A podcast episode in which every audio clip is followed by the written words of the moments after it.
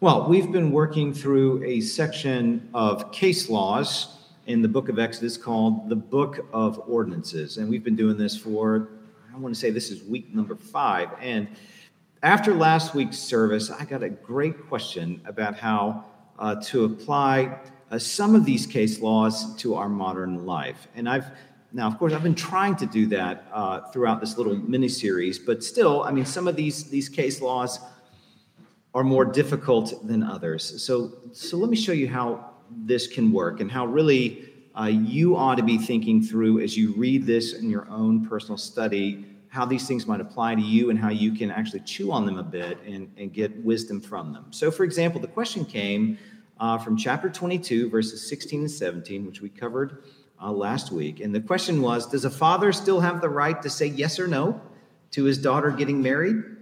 And does a young man still need to provide a dowry to, to his wife? And of course, I did not answer these, these questions at all, and they're, they're interesting ones. So the question comes okay, if this is God's law and part of his inspired and inerrant word, does this case law still apply to us today? And if so, how does it? So keep in mind, these case laws were specific to Israel's culture and their time and place in history. And what stands behind these case laws are these principles, otherwise known as the Ten Commandments. And when you work through the Ten Commandments, they're pretty universal. They can apply, and they do apply to every uh, culture. And they're still good today, of course, and they apply to us even now, even as our context and how those principles may be hitting at our context are different. So let's just think through this a little bit.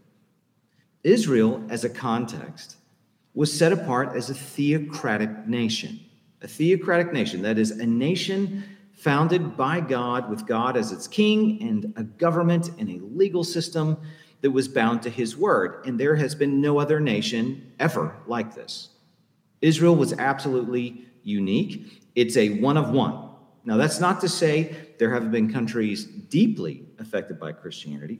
Of course, there have been. I mean, all of Western culture really fits that mold, but modern America and, and ancient Israel are two very different kinds of nations. And to think of America as a new Israel, as some Christians like to do, is actually a categorical mistake. It's a categorical mistake. No, that distinction, I mean, the one who inherits Israel's calling is not a particular nation state, it's the church. It's the church. The church is Israel under the headship of Jesus, or so Jesus teaches. Even so, when you look between the Old Testament and the New Testament into now, the church is clearly different from Old Testament Israel in a number of important ways. One way is that it's global and is not defined by a particular geography or borders or ethnicity or language. That's why I said I love confessing uh, the Apostles' Creed for just that reason. It's held in common, it's a unifying document of a summary of the faith that all Christians, no matter who they are and where they are, should believe. So the church is intentionally international as opposed to being national. The church is the reversal of Babel, so it cannot, it must not be isolated to one spot, which means the church will be in lots of different cultures. So just like Israel, you know, the church is called to be a light to the nations. That's why we resonate with the book of Jonah, for example. But unlike Israel, it does not have the power of the sword. That's why the church does not have an army, or at least it should not have an army, or why church discipline does not include force or financial penalties or the death penalty. So Jesus does not give his church the right to put adulterers to death like he did in the Old Testament, even as we recognize that such behavior is worthy of death, and those who are unrepentant of it will actually suffer hell for it. No, it's why Paul says the sword has been given to governments like Rome or Washington or Montgomery. No, the, the church's calling is what our, our book of church order calls ministerial and declarative. That is, we seek the good of whatever place we are in. Just think of Daniel in Babylon. And we declare to that place that our God is ruling. In fact, that's what we're doing right now. So that means then that the Christ church will be united even as it is not uniform. That is, all Christians everywhere are united to Christ, even as how that looks may look very different from place to place. So when it comes to the question of how to apply Exodus 22, it may look different depending on where and when a Christian is living. So let's just look at that law. It's clear that Christians must define the institution of marriage as Genesis 1 and 2 defines it. You know, no matter how whatever civil government or political movements may reject Genesis 1 and 2. Even so, it is also clear that cultural issues surrounding that doctrine and the practices that surround it may change in relation to what God has ordered for marriage. So, for example, none of us think in terms of arranged marriages, at least I assume not. If you are part of an arranged marriage, let's talk afterwards because I want to hear about your experience. I don't think that's happened in America for a long time. And if someone tries to do that, it's really weird. And we think, hmm, something's not quite right with that guy, right? No, we don't do that. Even though that was the norm for virtually every culture up until very recently. None of us thinks it's necessary to give a dowry, even as the giving of an engagement ring is a holdover of that practice. An engagement ring is intended to be a costly public pledge of faithfulness from a man to a woman. And that's what's in view here in Exodus 22. But let's ask that question about the father's role. Well, let's let's mention a few things about that. First, it's clear that passages like this one have been used uh, to justify a form of patriarchy that the Bible does not endorse. Fathers and, and parents in general do not have absolute power over their children. They do not. Parents are stewards, not masters or gods to them.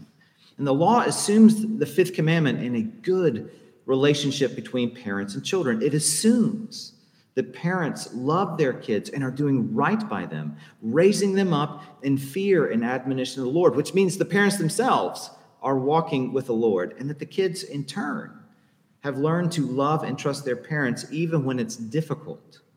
So, of course, is there potential for abuse and sin with this law? Yes. But that does not invalidate the principle found with the fifth commandment. Now, think of it this way with such an important issue like marriage? Should it be strictly emotional or romantic kind of decision, like, oh, baby, I love you? Let's just get married. Or should we maybe be taking it a bit more seriously as a lifelong commitment kind of decision? I mean, isn't it a good idea for parents and their adult children to actually be talking through this? As in, when your sons or daughters are dating someone, to be thinking, how do you actually see them? Do you think this might turn into something more? Do you think they have the kind of qualities that warrant giving your life over to them? You know, I asked my in laws, for example, for permission to marry their daughter. And it was a, a long and uncomfortable interview. And, and there, you know, was no American law requiring that I do that. None. There's no biblical law either, by the way. And had they said no, which they obviously did not, but had they said no, there was no law stopping us from getting married. We just would have said, thanks, but no thanks. We're going to do what we want.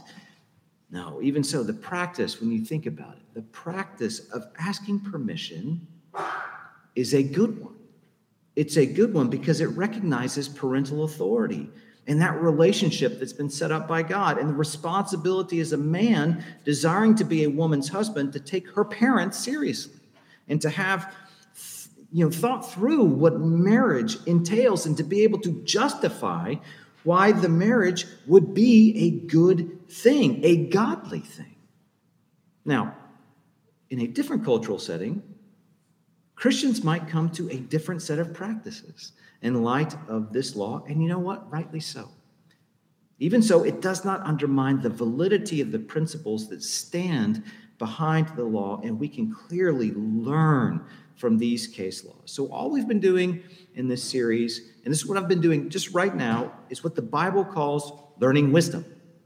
It's learning wisdom, it's understanding the basis of God's law, his character, and how he has ordered the world, including human relationships, and seeking to apply his word to our life and our times. It may look different in Ghana or Tokyo or Baghdad or Greenville. So, this is why God intends us to meditate on his word, not just read a verse here and there, have a nice thought, and then there you go. No, meditate on his word. We're supposed to chew on this word and order our lives by it. Well, that was a very lengthy introduction to take us to our section today of, of case laws. We're in chapter 23. We're just looking at nine verses, but we're going to be doing this exact same exercise. In fact, we'll be doing this for the next couple of weeks. This exact same thing in which we are taking these case laws, trying to dig down into them, see what the principle involved is, and see how we might learn uh, from God from these case laws. So we're in chapter 23, beginning with verse 1. You shall not spread a false report. You shall not join hands with a wicked man to be a malicious witness. You shall not fall in with the many to do evil, nor shall you bear witness in a lawsuit, siding with the many so as to pervert justice. Nor shall you be partial to a poor man in his lawsuit.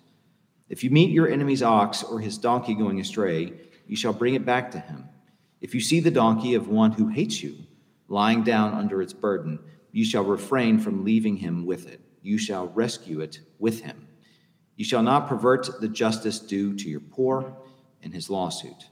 Keep far from a false charge and do not kill the innocent and righteous, for I will not acquit the wicked. And you shall take no bribe, for a bribe blinds the clear sighted and subverts the cause of those who are in the right. You shall not oppress a sojourner. You know the heart of a sojourner, for you are sojourners in the land of Egypt. Well, this is the word of the Lord. Thanks be to Christ for it. Let's go again to him in prayer. Heavenly Father, we pray that this would be a good time of meditating and chewing on your word. And Lord, I pray that lots of thoughts would come from this, lots of thinking and working through your word and how to walk faithfully with you in every aspect of our lives. To that end, we do pray the Spirit would be present amongst us to give us eyes to see Jesus, that we might glorify him and love him most. We pray all of this in Jesus' name. Amen. Okay, so this section of laws is an outgrowth of the ninth commandment on bearing false witness, even as it's really an application of passages like Micah 6 8, where it says, You know, He has told you, O man, what is good, and what does the Lord require of you, but to do justice and to love kindness and to walk humbly with your God. So that's what's in view here. And these laws, these case laws, give a good example of exactly how this works, in particular as it involves our neighbors and how we speak about them, how we treat their property, how we treat them in court, and what it looks like to pursue justice and equity for everybody we encounter. So these laws can be broken down between the requirement for all individual Israelites, no matter who that Israelite might be, and that's verses 1 through 5, and then the requirements for judges and for courts, and that's verses 6 through 9. So let's start with the uh, seven quick laws in that first section, that first five verses. So, law number one that you see there, it says, Do not spread a false report. That is, do not give in to rumor mongering. Don't be a gossip. Don't spread a story you can't verify. And even if you can verify it, you probably should think long and hard before sharing it. And this is true both, in, of course, in a courtroom, but outside of it too. You see, gossip is incredibly destructive, even as it's one of the most popular forms of entertainment among people in our town. And as James Jordan comments, you know, rumors subtly prejudice everyone who hears them, whether they wish to hear it or not. So think about that. You know, if a friend tells you a rumor about somebody else in which it goes something like, "Oh no, no, no, I, I heard, I heard a different story. I heard this." Your inclination is to believe your friend. In fact, you've heard the rumor before you've even had a chance to say no, probably. You know, rumors tend to be negative by nature. Not always, but the ones people like to share are typically negative, you know, painting somebody in a bad light. And even if the rumor in the long run was shown to be unfounded or false, it still tends to color the picture of that person to us. So this happens both inside and outside of courtrooms, obviously, but in the courtroom of public opinion, when a person is really the place where a person is most often condemned and destroyed. And this is a daily fixture of our lives. And it is telling, you know, just how much God spends, how much time God spends talking about sins of the tongue that is, you know, what and how we speak about other people. I mean, this has come up multiple times in this series on the law already, and it's telling how little we listen to him about this. And again, I can't say this enough. This is not just about avoiding certain words. It is not. You know, I've heard parents and teachers tell children not to use words like stupid or idiot. Those are bad words. And by the way, they are words that God Himself uses. And then in the same breath, talk horribly about other people, but at least they didn't use the bad words. You know, gossip is not a small thing. No, it destroys a community. And as the book of James might say, you know, gossip is set on fire by hell itself.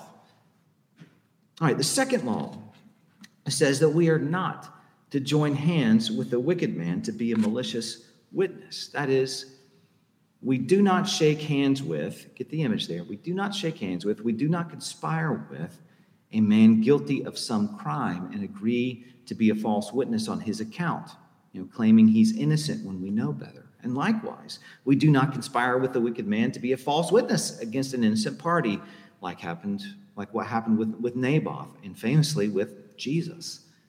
You know, in either case, the false witness, as Deuteronomy 19 makes clear, will be guilty of whatever crime he's accusing the innocent party of. So if you falsely accuse someone of murder and your lie is discovered, you now face the death penalty for murder. So that's an eye for an eye, like we've seen in weeks past. The third law in this section says that we are not to fall in with the many to do evil. That is, we are not to give in to social pressure to go along with the crowd because more often than not, the crowd is wrong. This is why uh, the phrase common sense used to be an insult.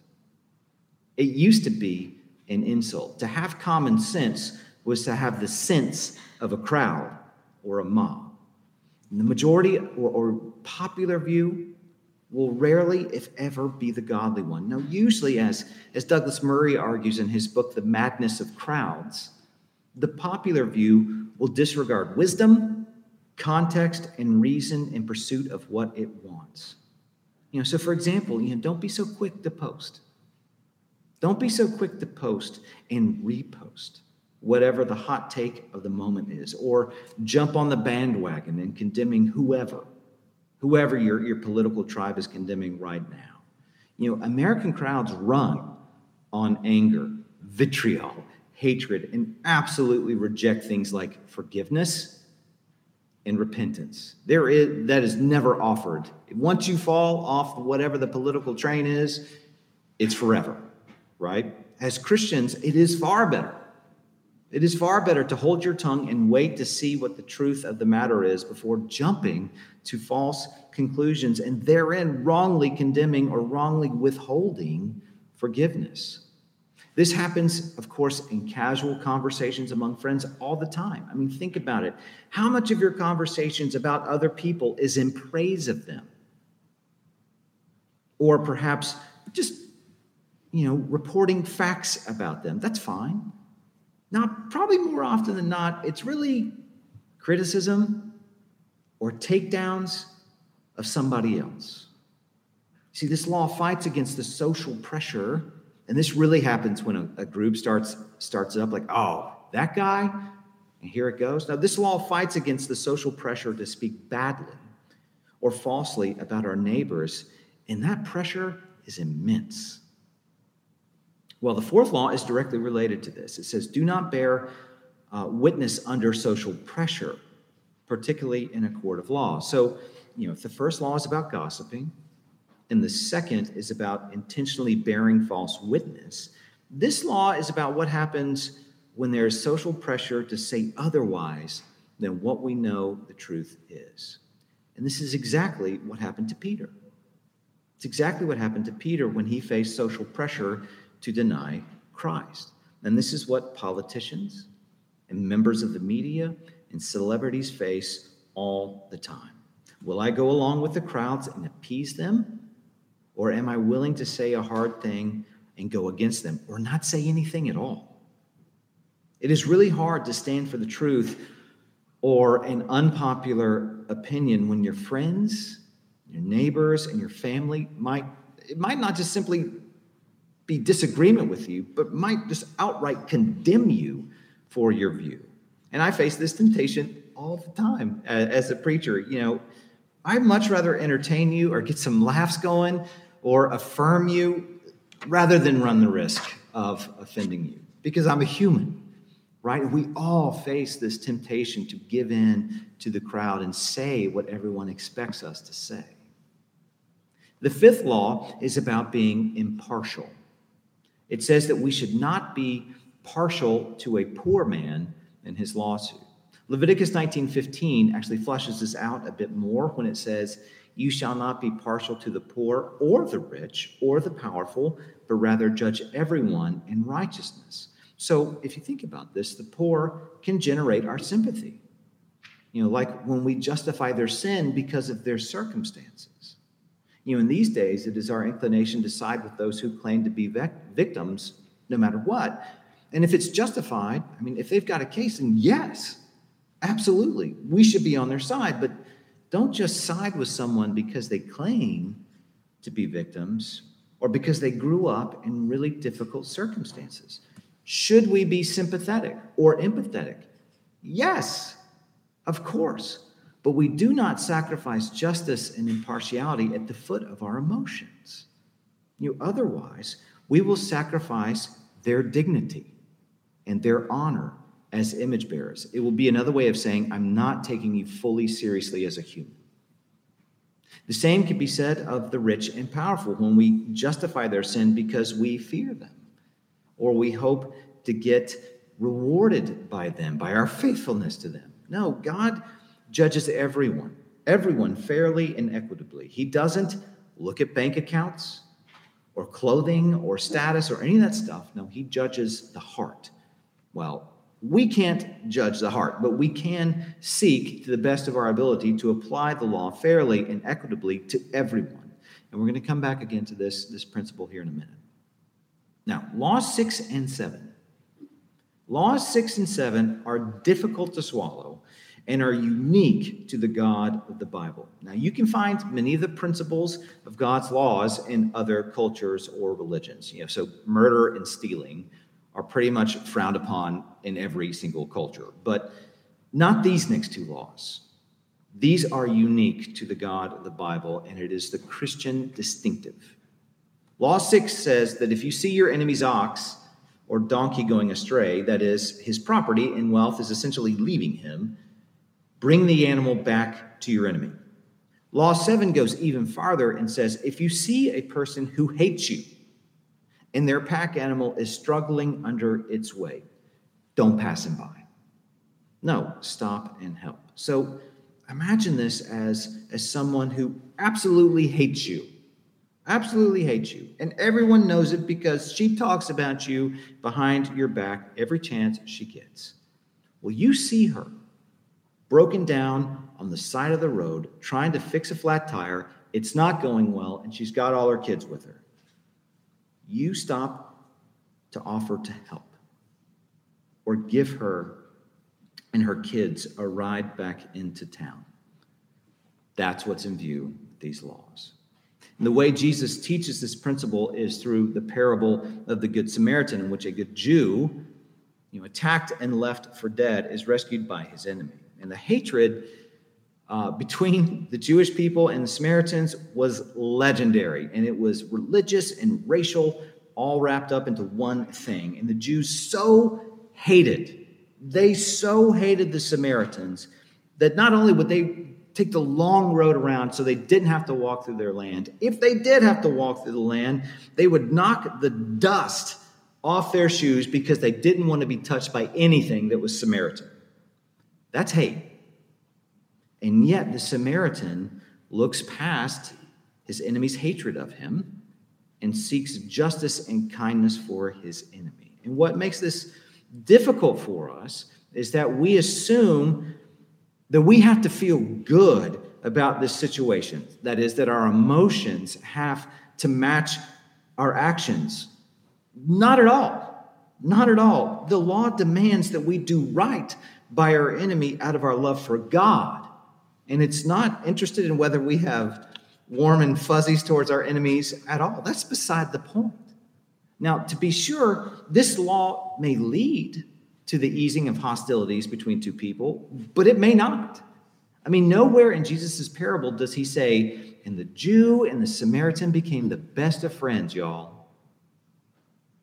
No. Now, could that happen? Sure. Could it not? Sure. You know, at the heart of love for enemy is a willingness to forgive, and it's costly. Nobody else teaches this. Nobody. No, it's usually the opposite. Love those who are like you and hate those who oppose you. That is our natural sinful disposition. We don't have to work at doing that, we just do it. And again, this is the Christian distinctive. Laws on love for enemies and forgiveness of those who are against you is found nowhere else but with our God. The law's concern then is to reflect God's own character, you see. It's like what Jesus says in Matthew 5 God makes this, his sun rise on the evil and on the good, and he sends rain on the just and on the unjust. That is, God shows kindness to all people, both those who love him and those who hate him, and he's willing to forgive everyone. Now, more so, he wants to forgive. He loves when people repent and turn to Him and find life. And if this is how God is, then as Jesus teaches, we are to act like God's sons and daughters and do the same. Okay, that's the first grouping of laws that apply to every individual Israelite. The second grouping of laws is addressed specifically to the courts and, those who serve as judges. And there are four quick laws in this section. The first law in verse 6 completes the law, the thought of verse 3 that you shall not pervert the justice due to your poor in his lawsuit. So think of it this way. In the ancient world, like today, judges would come mostly from higher classes or higher strata of people, and the temptation would be for a judge to side against the poor in favor of people from his own ranks. And that still happens today. In Israel, you know, a judge can neither side with the poor or the rich simply on account of social standing. No, a judge must choose the way of righteousness, that is, being in right relationship with everyone, even when it may cost his social standing among his peers. The second law guards against a judge taking a case he knows is false. Again, think of the case made against Jesus before the Sanhedrin. That court knew it had no case. And so it went looking for people to bear false witness against him, even as they tried to make everything appear legal and in good order. And God says he will not let such a thing go. No, he will bring judgment on such courts. And as an aside, this is exactly what is in view when the Bible talks about a fool. A fool in the Bible may be someone who lacks experience and maybe makes dumb decisions, but more often a fool is someone who rejects God and goes his own way. That's why a fool says in his heart, There is no God. Or the way of an adulterer who says, I have done no wrong. I said, There's nobody to judge me. I've covered it. I'm good. Now, it may appear that a judge has gotten away with evil. It may appear legal and in good order, but God is not fooled and he will act in his own timing. The temptation, then, not just for judges, really, but for all of us, is to live as if God does not see what we're doing.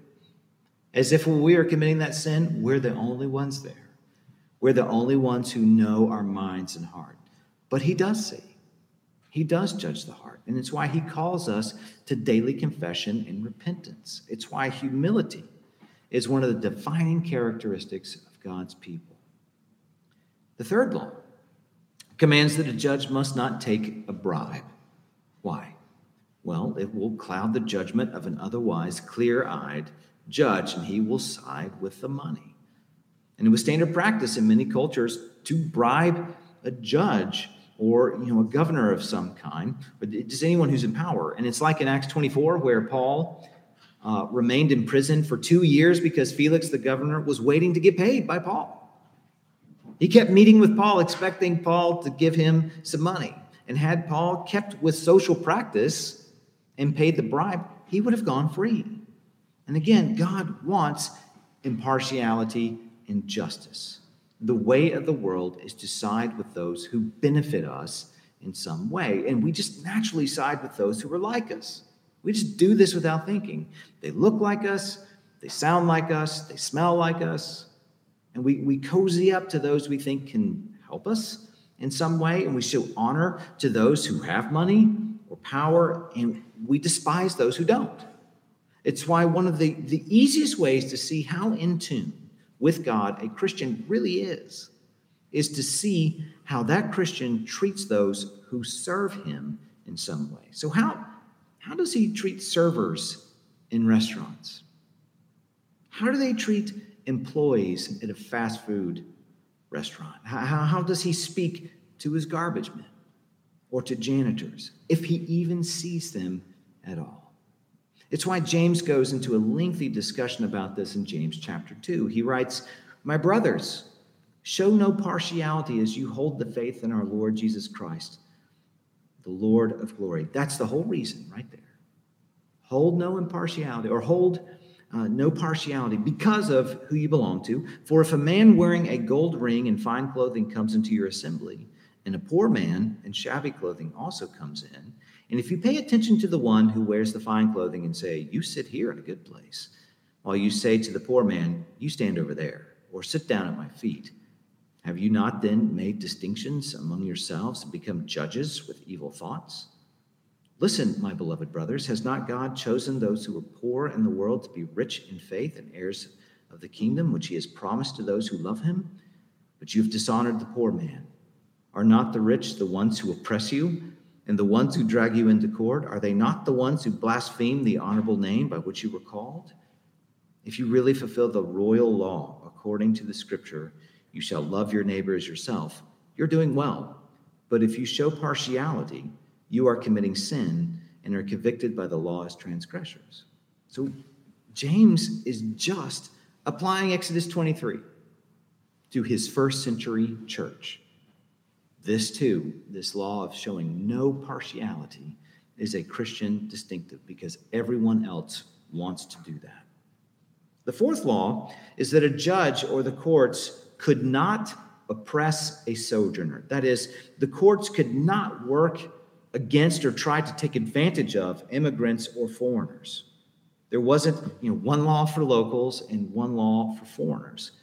The sinful natural state of humans, of course, is to be against outsiders. And this was especially true in the ancient world. And there was, you know, if you think about it, uh, there was real bodily risk in traveling outside of your tribe or, or your city where you had no connections or no protections. And of course, this is exactly what Israel endured in Egypt. It's why God says, You know the heart of a sojourner, for you were sojourners in the land Egypt. So he's saying, remember who you are.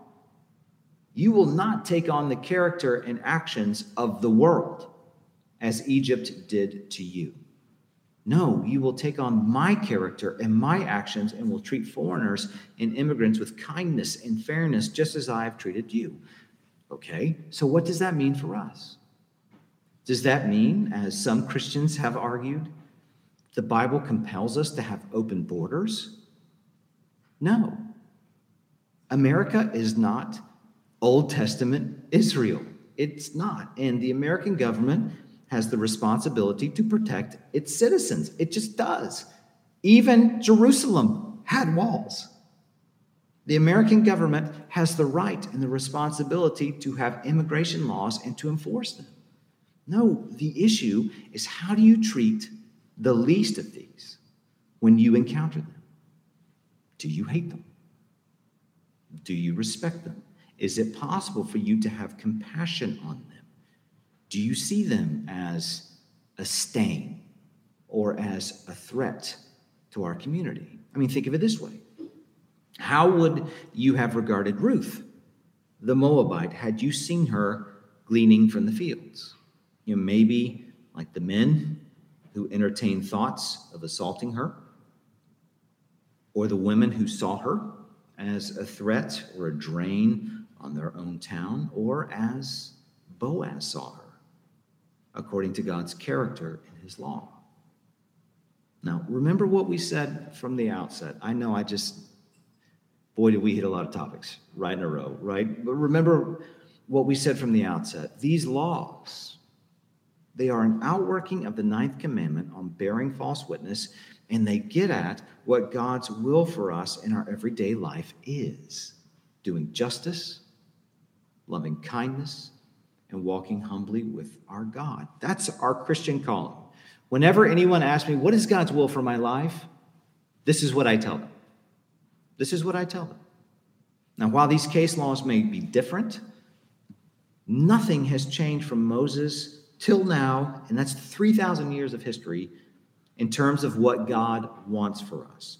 And I think Christians, you know, have convinced themselves that what America needs is another Billy Graham or really big influential churches or to compete against the culture when really what God calls us to do in our ordinary daily lives is sufficient to move his kingdom forward, even as many Christians don't want to do this.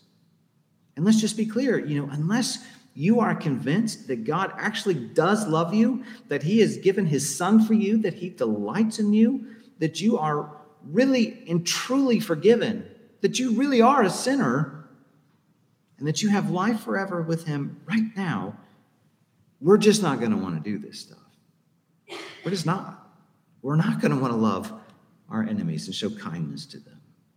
I mean, the only reason Christians will live like this is because they are motivated by God's love for them and in turn want to be like Him. Otherwise, and we see this a lot in America right now, we will act like the world in Jesus' name. So, at the heart of God's law is His character. And that same character should be at work in our lives. He loves us. He loves us and he wants us to walk in his ways. That's our calling. Let me pray for us. Heavenly Father, this calling you have given to us is a good one. It's a hard one. I'd rather it be other things at times, but this is the distinctive. This is what it is to be in your kingdom. So, Lord, I pray for us in our hearts and our minds and our feet that we will battle against our sinful inclinations to love those like us and hate those who are different, to not want to show grace and mercy, to revel in talking badly about others. Lord, may we be a people who know our sin, who know where we've been, who know what kind of evil we're capable of, and rather turn to you in confession and repentance and seek to live humble lives for the sake of the places you have put us out of our love for you. Lord, we pray all of this in Jesus' name. Amen.